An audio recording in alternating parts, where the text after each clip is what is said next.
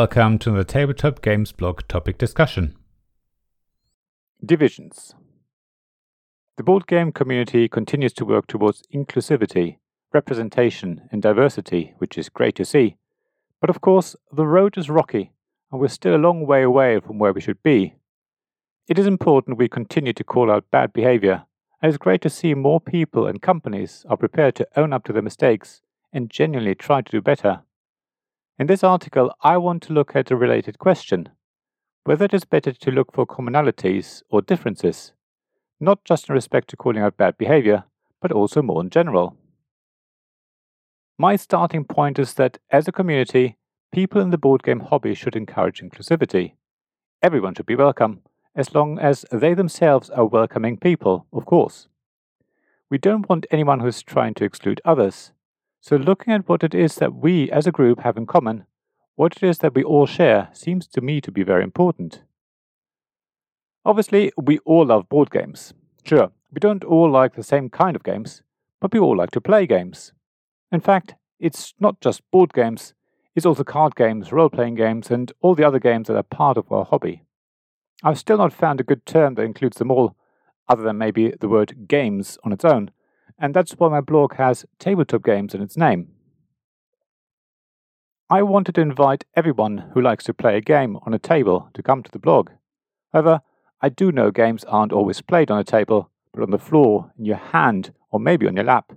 And I do want all types of games and gamers, whatever that term means, to feel welcome on the blog. Anyway, I digress a little.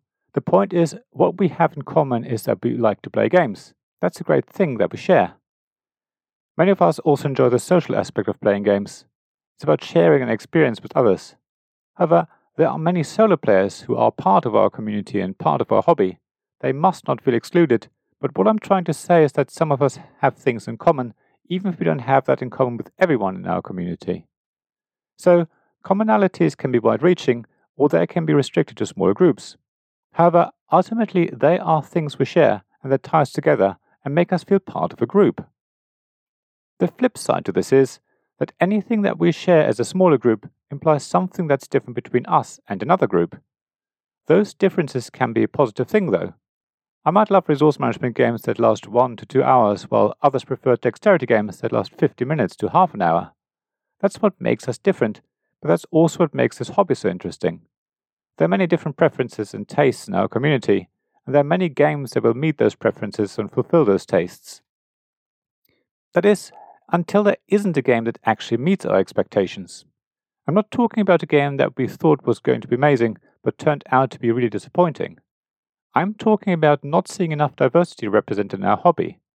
Most games are aimed at white, cis men. So the differences in our community, the things that make us all unique, are not represented enough in the games we see in our hobby. Of course, things are getting better. We've seen an increase in women designers and black designers recently, and I do hope the trend continues and we see more gay designers, trans designers, and so on, so that our hobby becomes really diverse.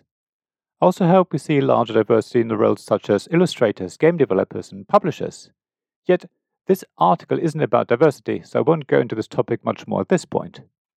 However, I do want to illustrate that there are many differences, and these differences are a good thing, and we need to encourage more of them, as long as we can also find commonality and want to see those differences in our hobby and being welcome to anyone and everyone. The problem comes when differences are purely pointed out to sow the seeds of hostility and division. We don't want to discuss whether we should have white or black designers, male or female. It's not one against the other, it's about us, all of us. Whenever I see Discord about us and them, I shudder. The discussion should be about all of us. Oh, and before you say it, no, I'm not saying all lives matter. Black lives matter, trans rights matter, these are hugely important and must not be forgotten. Positive discrimination is important to help address imbalances and try and move away from a status quo that's purely based on a terrible history. However, as I said, that's not the topic of this article. My point is that sometimes two groups are pitted against each other when they're actually not on opposing sides. We sometimes don't see that we're actually going in the same direction, even if we're coming from different starting points. I do feel that we should put more effort into finding where we can work together towards a common goal, even if we're on different journeys and are aiming for slightly different targets. But chances are that we can go some of the way side by side and help each other. As I said at the beginning, we need to continue to call out bad behavior. We can no longer just tolerate everything. I know I have to do better and I'm still learning. I most likely make mistakes along the way and probably sometimes still turn a blind eye when I shouldn't. However, I hope that I am on a similar journey to many of you and that together we can make our community an amazing place where everyone feels welcome and where all of us, however different we are to each other, can find a common goal enjoying board games. Thank you for listening to this Tabletop Games blog topic discussion podcast. Please check the description below for links mentioned in this episode, as well as to the written version of this article on the blog. If you enjoyed this episode, please subscribe, give us some stars, or leave a review. Please also tell your friends about me, and if you want to offer financial support, check out my Patreon Ko-fi pages, links to which you'll find in the blog at tabletopgamesblog.com. So thank you again for listening, and I hope to see you again soon. This podcast was made possible by the generous help of my Patreon supporters. Royal Patron Sean Newman, Castle Guards David Miller and James Naylor, Dice Masters Alex Bardi, Paul Grogan, and Robin Kay, and Shining Lights Gavin Jones, Sarah Reed, Richard Simpson, and Tim Vernick.